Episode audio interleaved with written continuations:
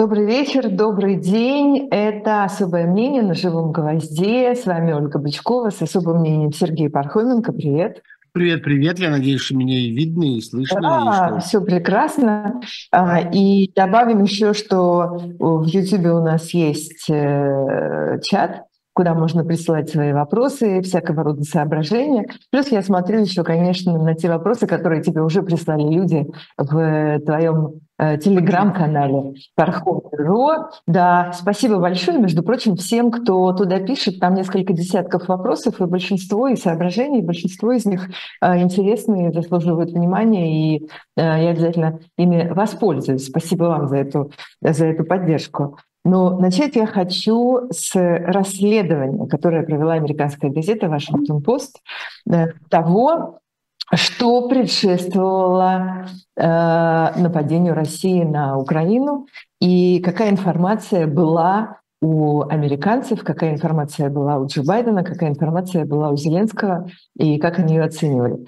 Э, в общем, э, главный вопрос, конечно, на который хочется получить ответ, э, насколько неизбежно это было все и насколько это можно было предотвратить, остановить или не допустить. Да, это действительно очень важная публикация и очень редкая по своему, я бы сказал, масштабу, какому-то влиянию на э, в целом, не побоюсь этого слова, политическую мысль в мире. Э, громадный текст, в котором принимал участие очень много э, журналистов Вашингтон-Пост, и понятно, что это результат какой-то очень большой многомесячной работы. И это, собственно, текст, который собирает в одну историю в одну линию события, которые мы в целом хорошо знаем, потому что мы э, видели э, то, что было от этой истории на поверхности. Э, и это такое очень специальное ощущение, когда ты читаешь этот текст. Я, кстати, очень всем рекомендую его отыскать. Это довольно просто на сайте Вашингтон-Пост. Ну, чтобы читать его целиком, требуется... Подписка Подписка, да, ну или можно заплатить за одну отдельную публикацию, ничего страшного э, в этом нет. Э, даже если вы не читаете по-английски, воспользуйтесь всякими переводчиками, они довольно качественно вам это все переведут, переводчиками в смысле автоматическими, интернетовскими. Так вот, мы с вами очень многое из этого видели. Мы видели саммиты, мы видели встречи, ну, в смысле, сообщения о них. Мы э, видели сообщения о телефонных переговорах, о каких-то пресс-конференциях, о каких-то странных фразах, которые были произнесены на этих пресс-конференциях. И мы удивлялись этим фразам по отдельности и не могли понять, почему Байден говорит, что да, у меня есть твердая уверенность в том, что Путин намерен напасть.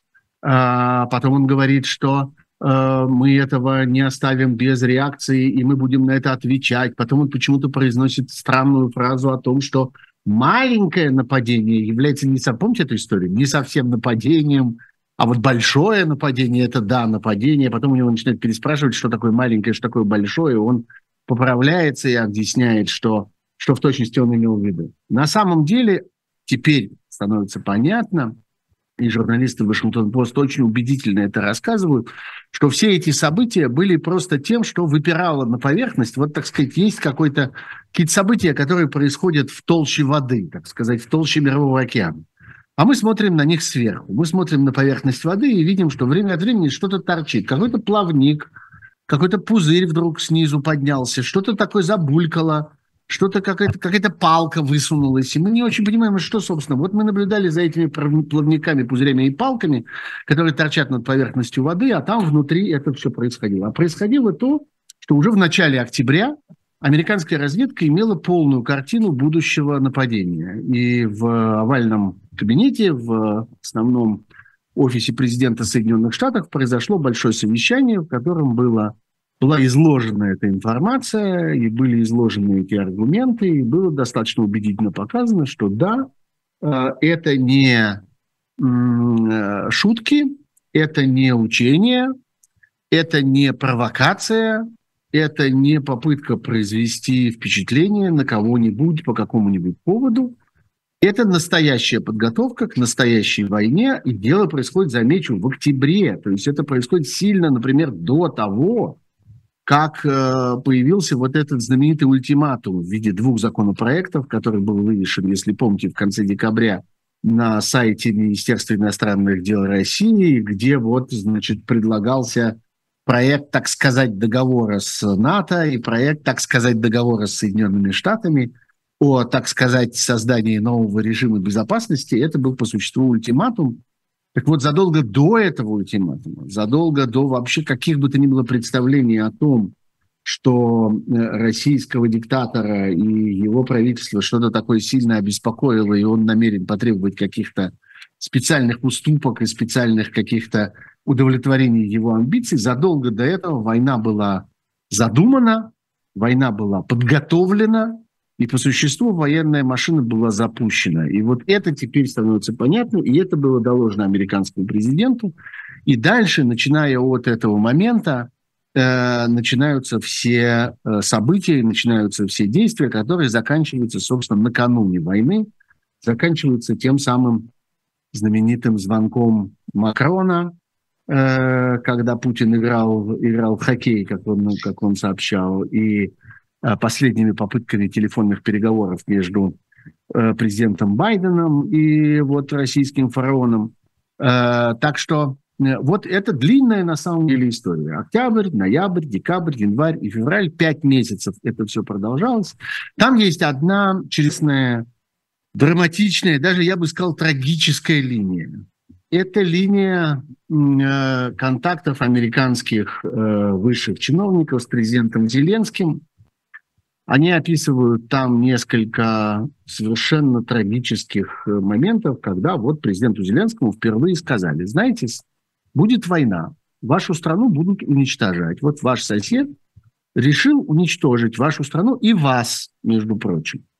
И они обсуждали, в частности, и проблему безопасности самого президента Зеленского, и его семьи, и обсуждали, как э, правильнее себя повести в этой ситуации. Зеленский, надо сказать, им сразу сказал о том, что он никуда не поедет, и что он не будет рассматривать никаких вариантов, ни вариантов э, иммиграции правительства в другую страну, ни даже вариантов переезда правительства в другой регион Украины из Киева, что ему там тоже предлагали.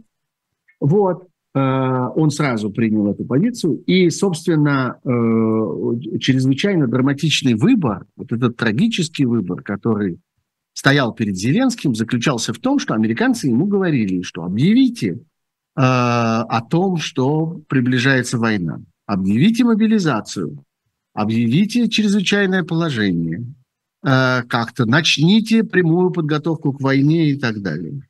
На что Зеленский ему отвечал, мы не можем это сделать, потому что мы не сможем удержать панику и крах экономики.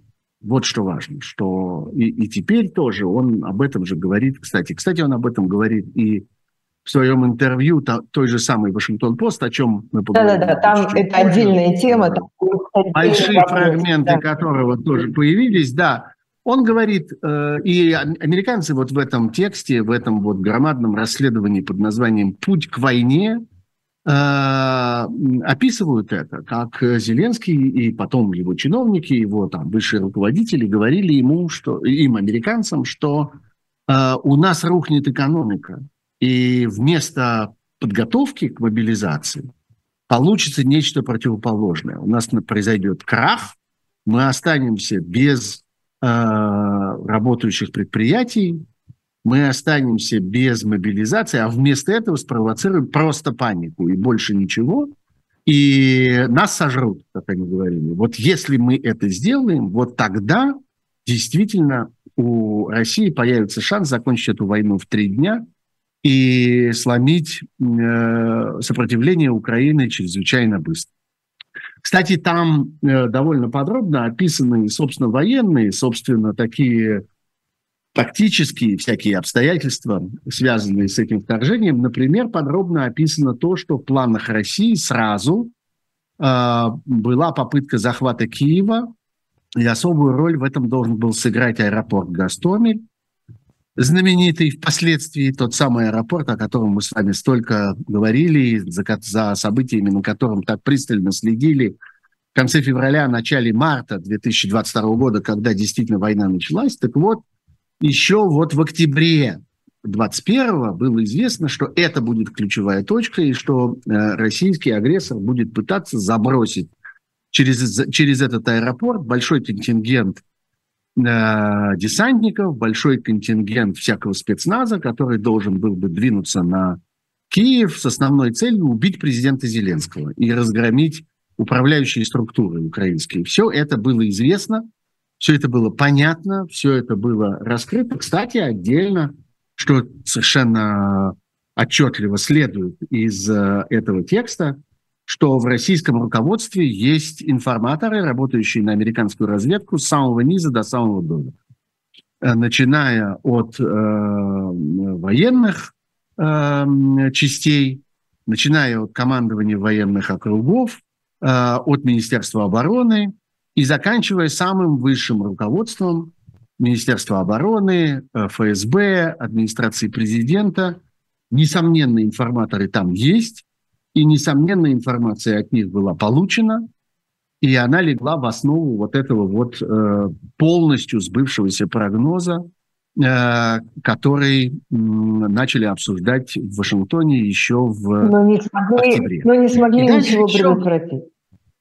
Да, не смогли ничего предотвратить, и вот это тоже важнейшая вещь, что с одной стороны, вот, ну, то, что касается э, взаимоотношений между американским политическим руководством, американским военным руководством и американской военной разведкой и Украиной, это вот то, о чем мы говорим. Они информировали Украину о том, что будет, а, а те говорили о том, что да, они э, как бы будут к этому готовиться, но не так, как американцы им советуют это делать, не путем объявления э, открытой мобилизации, не путем такого э, сеяния паники среди населения, а пытаясь сохранить порядок, пытаясь сохранить экономику, пытаясь сохранить нормальную мобилизационную структуру для того, чтобы постепенно Э, усилить свои вооруженные силы и подготовиться к отпору. И мы видим, между прочим, что э, украинское руководство оказалось да, правым конечно. в этой ситуации. Потому что действительно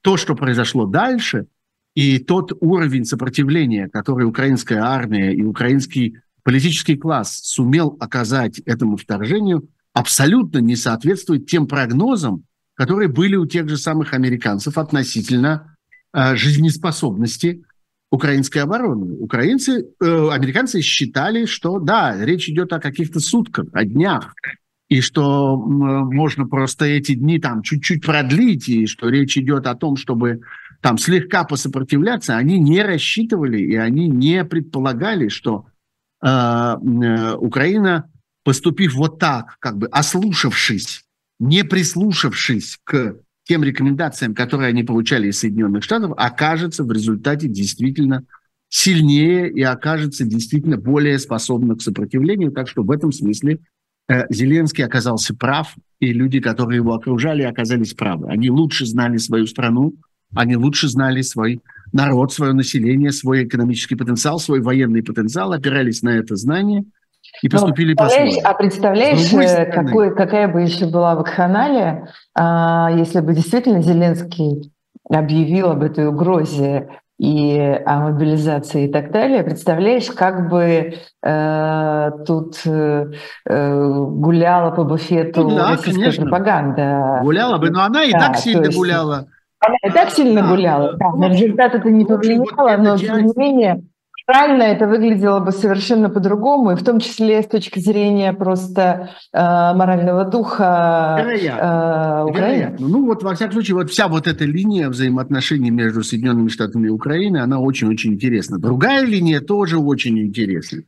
Это то, как воспринимали эти прогнозы в Европе, в НАТО, О. потому что американцы начали делиться с европейскими своими коллегами, прежде всего с британскими, и э, тут вот произошла такая совершенно очевидная э, такое различие состоялось в подходах, потому что все-таки э, европейские политики исходили из того, что этого не может быть.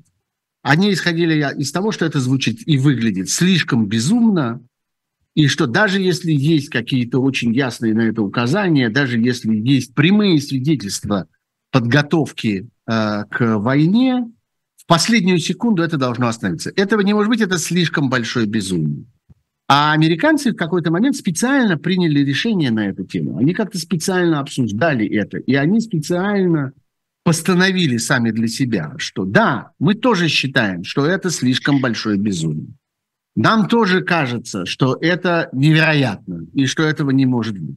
Но мы будем действовать так, как будто это произойдет. Вот мы просто намеренно примем такую линию поведения, мы будем как-то велим себе исходить из того, что это случится, даже при том, что все, так сказать, наше понимание, все наши, э, весь наш опыт, все наши ощущения говорят нам, что ну нет, ну это слишком, так не бывает. Вот, и э, они продолжали настаивать.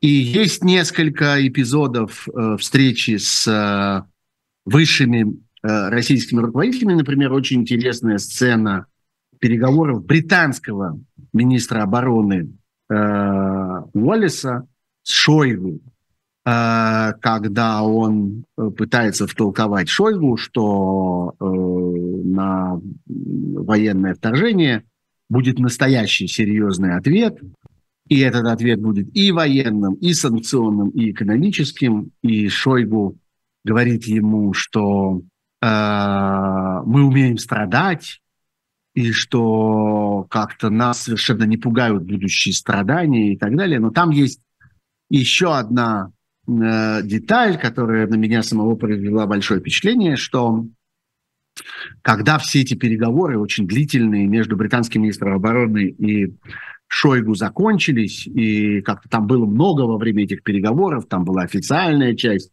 полуофициальная, неофициальная. Как-то они пытались разговаривать и на каких-то человеческих мотивах, и там рассказывали друг другу, у кого родители происходят – из каких, так сказать, э, этнических групп и почему они так к этому относятся и так далее.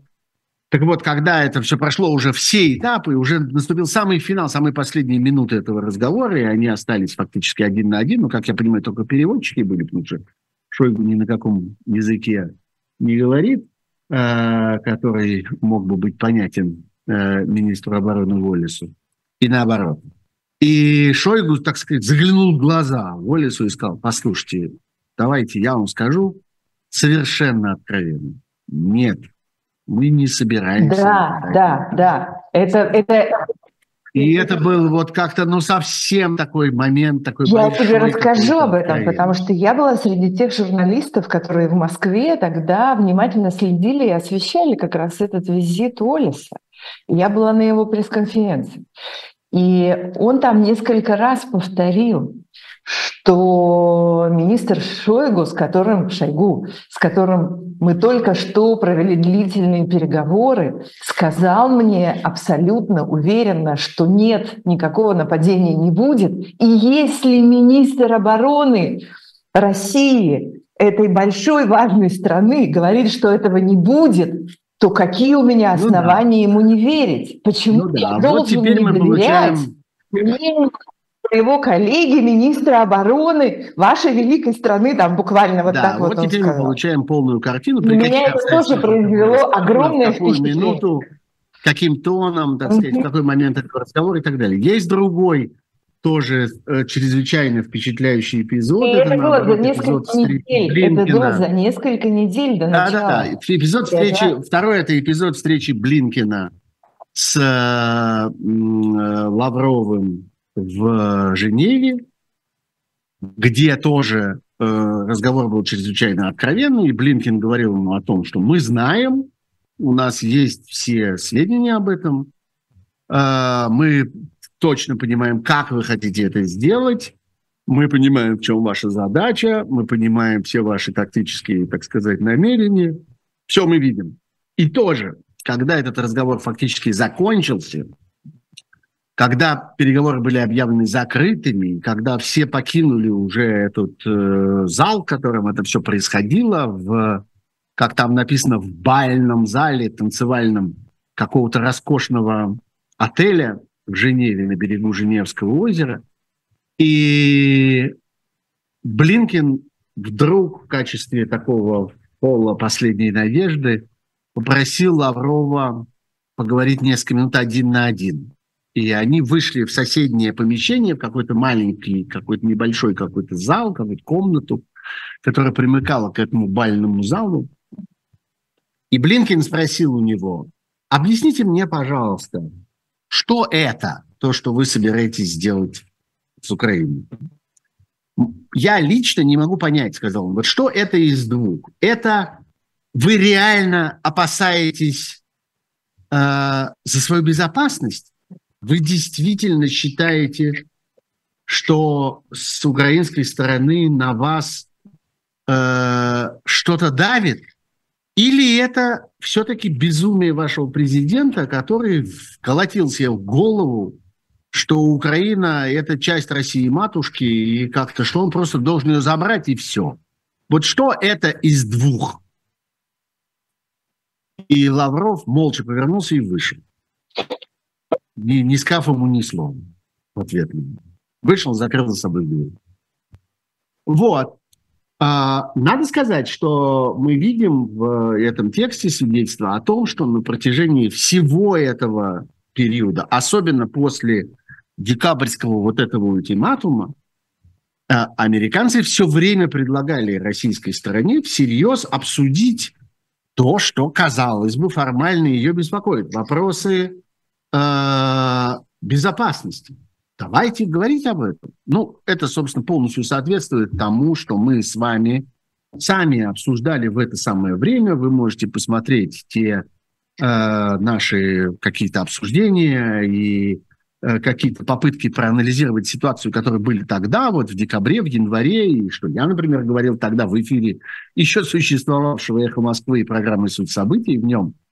Вот. И там э, американцы все время предлагали, все время говорили о том, давайте обсуждать безопасность. Ну да, ну, в пределах разумного. Мы не будем обсуждать, э, так сказать, безумные мечты.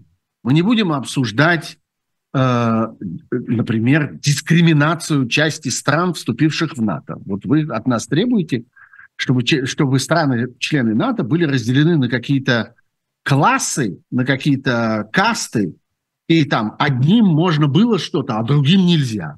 Вот ну, у нас есть э, э, НАТО, у нас есть организация, альянс. Члены этого альянса формально равны. И совершенно непонятно, почему одним нужно запретить то, что разрешается другим, как вы этого требуете, просто для того, чтобы, чтобы вам сделать приятно. Этого не будет. Но если вы хотите реально обсуждать что-то, что связано с вашей безопасностью, расположение каких-то вооружений относительно ваших границ, передвижение каких-то сил, эм, э, пожалуйста, давайте это обсуждать. Какой-то взаимный контроль, меры взаимного доверия, меры взаимного ограничения – Давайте это обсуждать так, как это всегда обсуждалось. Существует, в конце концов, большой опыт переговоров об ограничениях разного рода вооружений, разного рода инструментов давления одних стран на другие. Э, ничего из этого не работало. И вот, собственно, из этого родился э, этот вопрос Блинкина, который он задал потом Лаврову один на один, когда, в общем, стало понятно, что на самом деле за разговорами о том, что Россию беспокоит безопасность, в действительности стоит что-то совсем другое, что-то принципиально другое, философски другое. И они стали пытаться понять, что. И вот у них была вот эта версия, которая в конечном итоге тоже оказалась правдивой. Да, мы видим, что Путин свихнулся именно на этом. Именно на том, что Украина принадлежит мне, я хочу, дайте мне. И то, что он делает, это, собственно, истерика вот этого э, свихнувшегося человека, который готов пожертвовать всем ради этого и жертвует на наших глазах, жертвует экономикой своей страны, жертвует жизнями своих граждан, причем не только тех, кто гибнет просто на этой войне, но и тех, чья, чьи судьбы, чьи перспективы, чьи надежды, чьи какие-то жизненные планы абсолютно разрушаются, превращаются в пыль, Э, жертвует положением страны в мире, превращает страну в изгоя, превращает свой народ в презираемый ненавидимый всем миром. Вот, стороны, э, вот от чего? Это не да, от безопасности. Стороны, это не от, не от да. желания безопасности. Это вот от Все вот страсти. эти вот разговоры, которые тогда очень много велись э, в эти зимние месяцы перед февралем, и с тем же Олесом, и с тем же Блинкиным, а, и с представителями НАТО. Там было очень много этих тем по поводу э, всех этих новых старых конфигураций отношений между Россией и НАТО. Сейчас это выглядит абсолютно как, в общем, такая дымовая да, завеса. Ну, в общем... Потому что и тогда было, и тогда было понятно, что э, все аргументы э, очень странные, если не сказать ничтожные и совершенно какие-то э, бессмысленные. А сейчас это абсолютно выглядит как попытка увести, в общем, всю И вот этот тему текст, он все это ставит на свои места. Он угу. выстраивает нек, это в некую общую логику, и ты понимаешь, что то, что мы видели, и то, чему мы удивлялись, это просто выстраивается в какую-то одну очень э, последовательную линию развития событий, которая неумолимо шла к 24 февраля, к тому моменту, когда агрессия началась. И действительно видно, что европейцы и американцы сделали все для того, чтобы это остановить. Они использовали все имевшиеся в их распоряжении дипломатические контакты, военные контакты, разведывательные контакты, личные контакты между президентами. Там тоже описываются эти, эти несколько отчаянных попыток французского президента Макрона э, использовать э, возможность, не свое влияние, никакого влияния у него не было, но была возможность для разговора, возможность докричаться, и как он э, как-то пытался вытащить все-таки из Путина какое-то согласие на какие-то дальнейшие, дальнейшие разговоры. Они все надеялись его уговорить. Они не понимали, что они имеют дело с сумасшедшим. Им казалось, что речь идет только о расчете, что вот Путин так рассчитал, они тоже вместе с Путиным загибали пальцы, что вот Путин накопил большой, э, так сказать, финансовый запас. А, Путин хочет воспользоваться тем, что э, разные европейские страны находятся в сложном положении.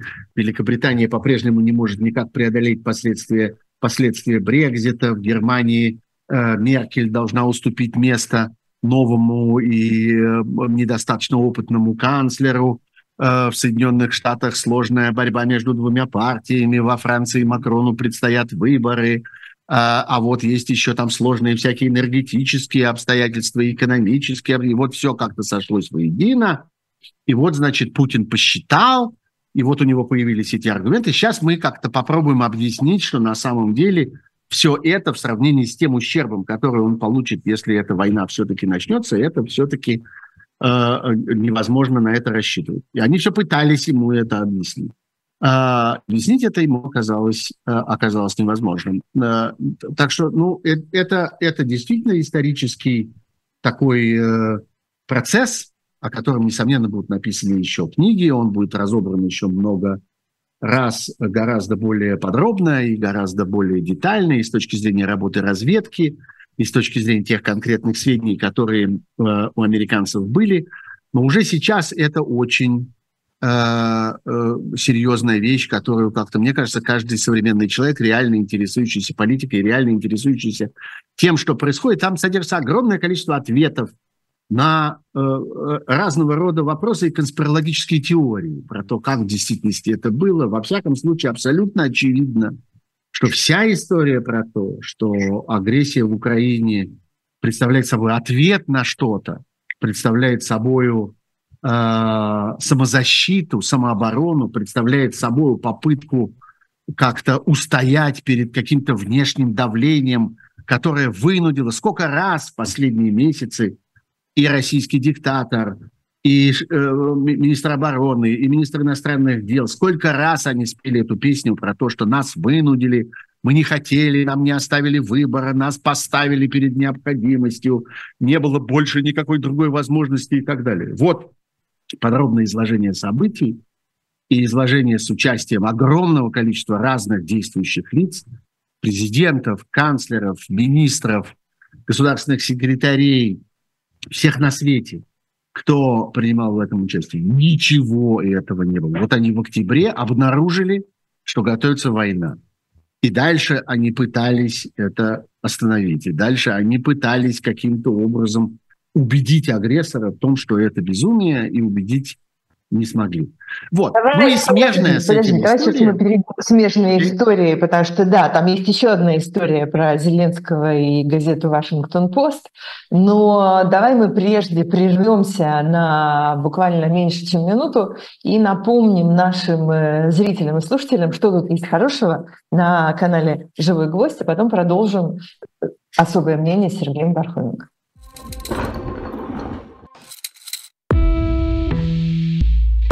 Вы лучше других знаете, что такое хорошая книга.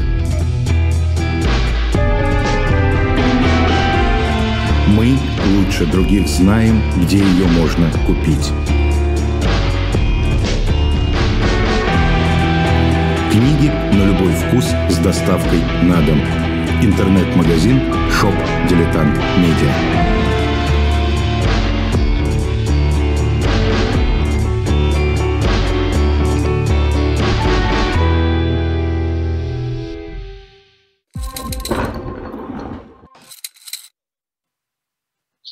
Продолжаем э, особое мнение. Это Сергей Пархоменко, Ольга Бычкова. Итак, э, президент Украины Владимир а, Зеленский да. и визы для россиян и вообще э, вся вот эта вот история, которую обсуждают уже, по-моему, второй неделю. Я как-то довольно долго домогался...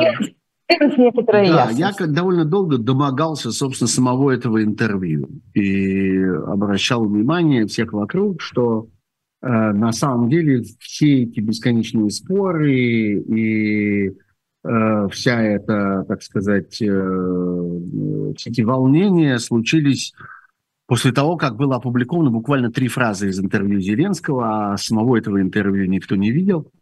Его не было больше недели. К исходу этой недели появился большой фрагмент.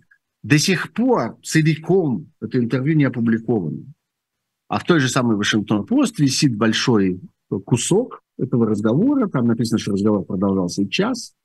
А, одна его часть посвящена вот ровно тому, что мы говорили до сих пор, вот этой вот истории о том, почему президент Зеленский не э, отреагировал на предупреждение американцев, которое поступило к нему еще в октябре, и не э, совершил всего того, чего они от него требовали, Э, широкого объявления, мобилизации, эвакуации, как-то э, призывов к населению покинуть э, территорию, оставить города и всякое такое. Вот он объясняется на эту тему. И вот так, как я говорил, он говорит о том, что это подорвало бы возможности обороны и лишило бы Украину надежды выстоять так, как она выстояла сейчас, и переломить ход войны так, как она, можно считать, переломила его и сейчас, постольку, поскольку, это уже не слова Зеленского, это я говорю, но я согласен с теми, кто говорят, что да, мы не видим перелома, мы не видим наступления украинских сил, мы не видим пока освобождения захваченных агрессором украинских земель, но мы можем сказать, что сегодня агрессор дальше от победы, своей, а, агрессивной, дальше от победы, чем он был в первый день этой агрессии. Вот что важно. Сейчас у агрессора шансов меньше, чем у него было шансов тогда, когда он вступил в эту войну. И это означает по существу колоссальный стратегический успех Украины как страны, украинцев как народа, украинской армии, которые сумели это сделать, которые сумели ценой невероятных усилий за вот эти почти уже 6 месяцев, осталось буквально несколько дней до э, 6 месяцев, до полугода, как идет эта война, они сумели отодвинуть агрессора от победы дальше, чем он был. Это поразительный совершенно результат. Вот. Но вот в этом фрагменте, э, большом фрагменте интервью, который все-таки появился тоже в Вашингтон-Пост, э, э, содержится, собственно, более подробно изложенная позиция президента Зеленского относительно вот э, того, кто куда должен ездить, кого куда надо вернуть, откуда и так далее. Он говорит там, что э, это более простой путь добиться победы, чем э, организовывать энергетическое эмбарго. Вот, говорит он, Путин опасается только одной вещи на свете – давления со стороны своих собственных граждан. Давление со стороны своих собственных граждан можно добиться только если эти граждане будут заперты внутри страны, и только такое давление способно остановить войну. Э, отмените все, заприте границы, и война кончится. Вы увидите результат, говорит он. Значит, вот это то, что действительно в этой дискуссии имеет значение. Все остальное – это эмоции, страхи, переживания, волнения, обиды, э, сетование на несправедливость и всякое прочее. В конце концов, для нас с вами имеет значение только одна вещь. Как скоро кончится война и чем она кончится. И всякое событие, всякое решение нам интересно, как мне кажется, должно быть постольку, поскольку оно приближает конец войны или удаляет конец войны. Так вот, я считаю, что это решение ошибочное. Следующий вопрос. Вот то, что говорит здесь президент Зеленский. Сделайте это, и война кончится, и вы увидите результат. Это правильный взгляд на вещи? Я отвечаю на это. Нет, это неправильный взгляд на вещи. Это не приблизит конец войны. Это удалит конец войны. Потому что это ослабит такое решение, ослабит сопротивление внутри России. Ослабит прежде всего потому, что те люди, которые сегодня пытаются, оставаясь на своих местах там внутри России, пытаются оказывать сопротивление. Те люди, которые вне России пытаются работать для того, чтобы привести к поражению этот тоталитарный, бесчеловечный путинский режим, э, эти люди должны понимать, что возможность э, э, маневра существует. Люди, которые за пределами России, должны знать, что их родные могут оставить Россию, и они могут в связи с этим продолжать работать, продолжать делать свое дело за пределами ее. Люди, которые внутри России, тоже должны знать, что в случае катастрофического развития событий они могут из России уехать, и это позволяет им делать то, что они продолжают делать. Путинскому режиму важно было бы лишить людей этой возможности. В этой ситуации Зеленский помогает путинскому режиму, опираясь на эту ложную посылку. Вот и все. Вот это то, что интересует меня. И вот это мой ответ на вопрос о том, что я думаю обо всем этом скандале с э, визами и всем прочим. Все остальное либо эмоциональные вещи, либо технические. Да, есть техническое обстоятельство, что в паспорте у человека не написано, с какой целью он в действительности выезжает. Если у него там стоит виза С, он едет на пляж или он едет потому, что он спасается от давления. Это неясно. И выезд по визе С, вот этой самой обычной шенгенской визе, является на сегодня по существу единственной возможностью выехать из страны для человека, который подвергается давлению. Мнение Зеленского о том, что все, кто в России сопротивлялись Путину, давно сидят в тюрьме, ошибочное мнение. В тюрьме много кто сидит в России. В тюрьме сидят в том числе замечательные люди, очень заметные, очень много сделавшие. Но все-таки не все, кто пытается сопротивляться этому режиму. Это ошибка. Или, во всяком случае, это преувеличение. Я не думаю, что он на самом деле так думает. Ему как-то важно так сказать, оголить, обнажить свою позицию вот до такой степени, и он это произносит такой формулировкой. Это вот, ошибочная И вот тебя еще спрашивают. Вот. На этом да. я хотел бы эту тему. Да. Давай, давай пойдем дальше. Давай, давай пойдем дальше, потому что тут есть важный вопрос, например, от э, Дамира Рамазанова, который тебе задается как раз в комментариях в телеграм-канале Пархун Бюро. Он просит прокомментировать да. пост Навального, да. кстати, сидящих а, в тюрьме о недостаточности неэффективности санкций, о лоббировании некоторых личностей, почему банят э, избирателей Смотрите, и так далее. Э, да, очень много э, как-то я получаю такого рода вопросов, и сам себе эти вопросы задаю. Э, почему история с персональными санкциями, я подчеркиваю, вот именно эта часть санкций, та, которая связана с персональным персональным преследованием, не побоюсь этого слова, тех, кто э, собою э, помог создать э, э, этот террористический режим, тех, кто помогает агрессии, тот, кто, кто поддерживает власть Путина сегодня. Почему санкции против этих людей продвигаются недостаточно быстро?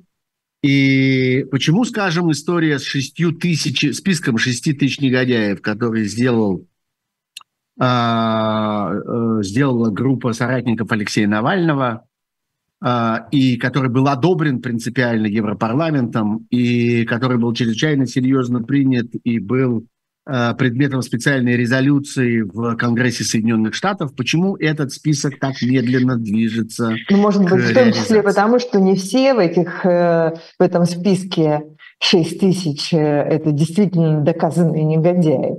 А там Значит, есть э, фамилии, которые просто копи Первое, туда что важно понимать, что э, вот эта работа санкционная, она может готовиться в форме списков, но она не может быть осуществлена в форме списка. Ага. Э, решение принимается в каждом отдельном индивидуальном случае. И вопрос о том, чтобы такого-то человека внесли в перечень людей, подверженных санкциям, подвергаемых санкциям, это вопрос сугубо персональный, требующий персональной подготовки, сбора персонального досье, вот то, что называется evidence pack, а, и э, очень подробной, глубокой работы. Поэтому вот разговоры о том, что ну вот есть же список 6 тысяч, что вам стоит поставить на нем печать и сказать, вот список 6 тысяч мы утверждаем. Вот эти разговоры оставьте. Этого точно не произойдет. Рассчитывать на это нельзя и не нужно.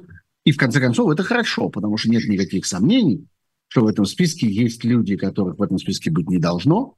Есть списки, в этом списке люди, которые каким-то образом эволюционируют, а это чрезвычайно важно вообще во всей санкционной эпопеи, чтобы людям было ясно, что нужно сделать для того, чтобы выйти из санкций. Нужно перестать быть опорой этого режима, перестать быть тем человеком, который помогает войне, а перейти в, э, э, так сказать, на другую сторону, на сторону тех, кто эту войну останавливает и кто пытается прекратить ну, эту потому что иначе санкции превращаются в это достигается поступками. Инструмент достижения это вот, собственно, этих целей. Да, да. Это достигается публичными заявлениями, это достигается предоставлением важной информации, это достигается выходом, собственно, из аппарата, который продолжает готовить и поддерживать эту войну. Прекращ... Это достигается прекращением участия в этой работе и так далее, и так далее.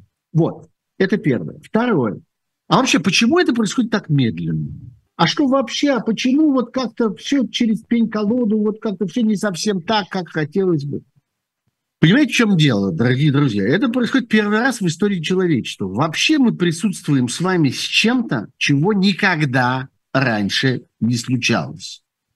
Мы присутствуем с вами при войне, которая абсолютно беспрецедентна. Никогда в э, войнах такого масштаба не принимали участие ядерные державы и не была так близка, как сейчас, реальная опасность применения ядерного оружия.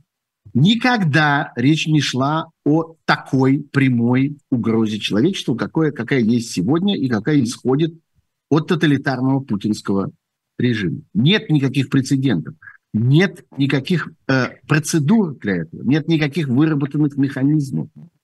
Человечество никогда не сталкивалось с такого рода проблемами, такого, такого масштаба. Поэтому в письме Навального задан вопрос, почему до сих пор Миллер, совершенно очевидный коррупционер, человек, о котором сделано несколько громадных, очень точных, очень информативных, очень надежных расследований относительно того, как он распродавал и обращал в доход некоторому количеству российских начальников обращал в доход вот это национальное достояние «Газпром», почему он до сих пор не под санкциями? Потому что это часть сложнейшего процесса постепенного, последовательного отказа от э, российских энергоносителей, от российского газа и российской нефти. Это сложнейшая тактическая борьба. Мир постепенно движется, и мы это видим, к тому, чтобы выйти из этой зависимости, отказаться от э, э, российских, российского газа и российской нефти. Частью этого, несомненно, являются сложные взаимоотношения с «Газпромом», с различными его подразделениями, его финансовыми структурами, его руководством и так далее, и так далее. Это не делается, э, невозможно сделать э, разрывом, одним ударом. Нет, невозможно. Нам хотелось бы.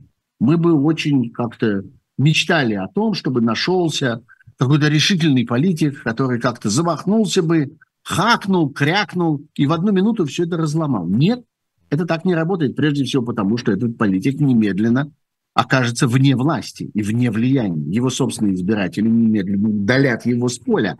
Так что э, это не может так работать.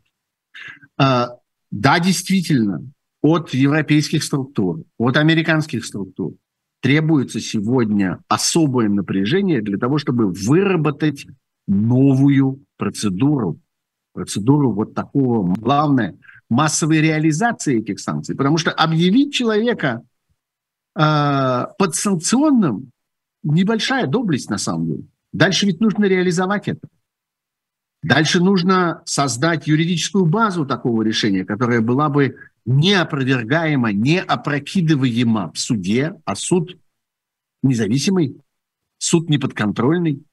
Можно, конечно, задать следующий вопрос. А что, они не могут своим судам шею свернуть, что ли? Чтобы они как-то перестали тут путаться под ногами? Не могут. Они не могут свернуть судам шею. Потому что на этом рухнет их собственная цивилизация. И окажется, что агрессор, э, вот эти дикие орды, наступающие сегодня из России в Европу, победил. Если окажется, что для этого в борьбе с ним начинают сворачивать шею своим собственным судам, своим собственным демократическим процедурам, а, своим собственным а, финансовым правилам и так далее, и так далее. А что они не могут? Это же так просто решили и все. Нет, это не просто, потому что это не должно разрушить их собственную демократическую структуру. Это не должно, в свою очередь, привести к победе агрессора вот таким окольным путем. А, да, они должны пред, пред, предъявить э, Э, некоторую очень большую работу и очень большие усилия для того, чтобы создать заново эти процедуры, которых никогда не было. Невозможно опереться ни на какой предыдущий опыт. Это будет долго тянуться. Но на самом деле мы видим многое. Мы видим и олигархов, включенных, включенных в эти списки, и имущество, огромное количество имущества э, сегодня арестованного, выведенного из оборота, заблокированного. Ничего подобного раньше не было. Вообще я все время, по-моему, выступаю здесь в роли такого какого-то успокоителя качки, который все время пытается как-то объяснить, что подождите, как-то не, не, не беситесь. Бешенство здесь ни, ни, ничем не помогает. Да, это требует процедуры. Да, это требует некоторой размеренности. То же самое с визами, то же самое с э, э, эмбарго, то же самое с э, поставками оружия. Никогда такой вопрос не стоял. Как поставлять наступательное оружие стране, которая противостоит ядерному агрессору? Такую задачу дипломаты никогда не решали. У них нет никакого опыта по этой части, и оступиться им нельзя.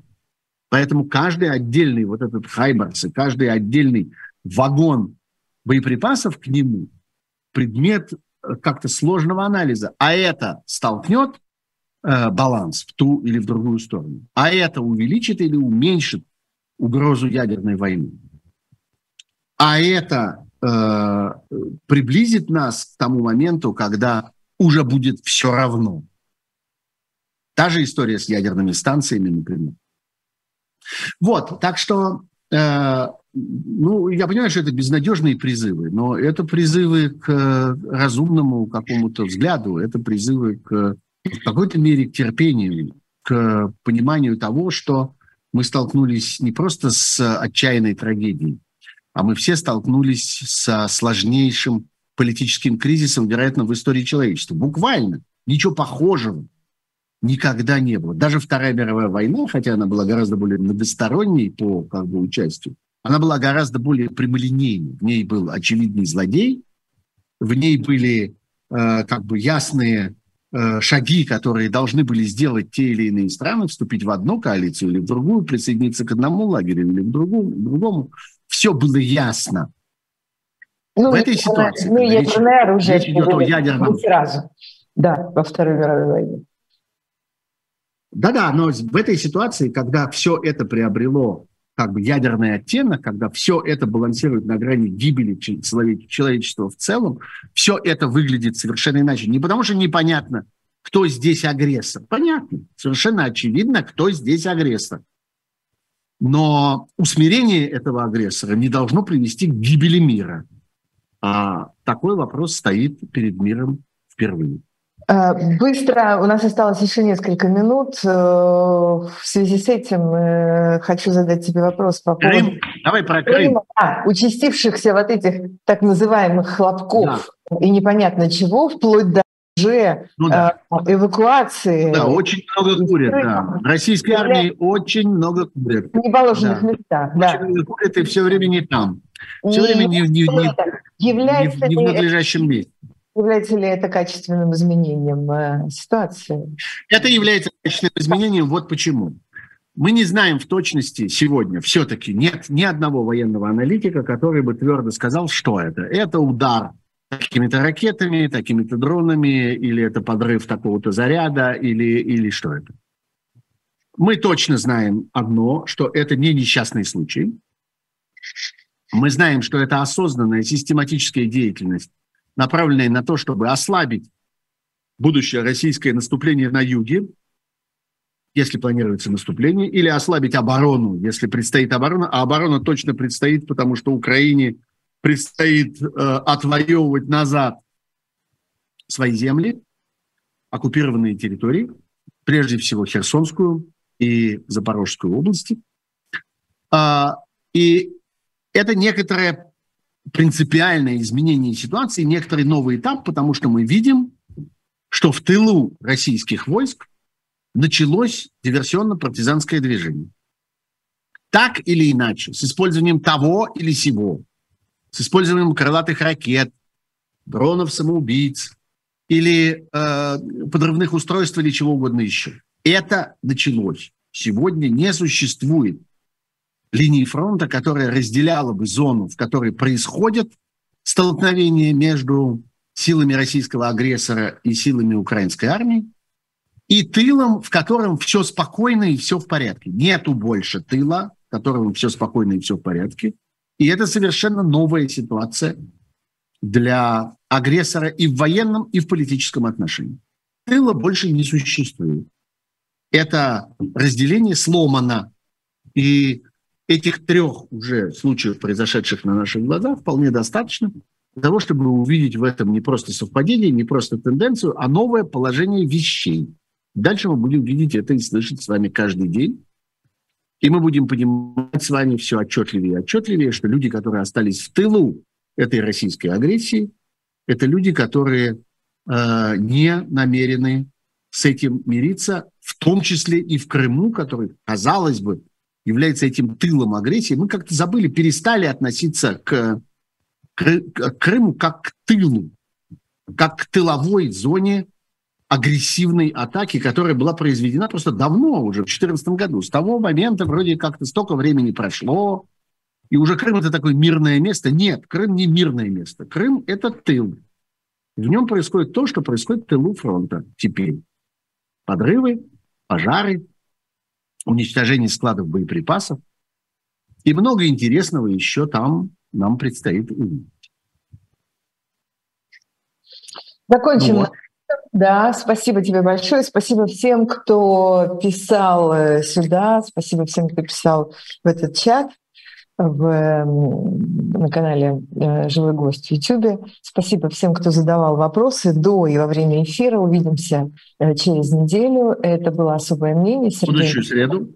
Да, будущую среду. Ольга Бычкова была с вами. Всем счастливо. Пока.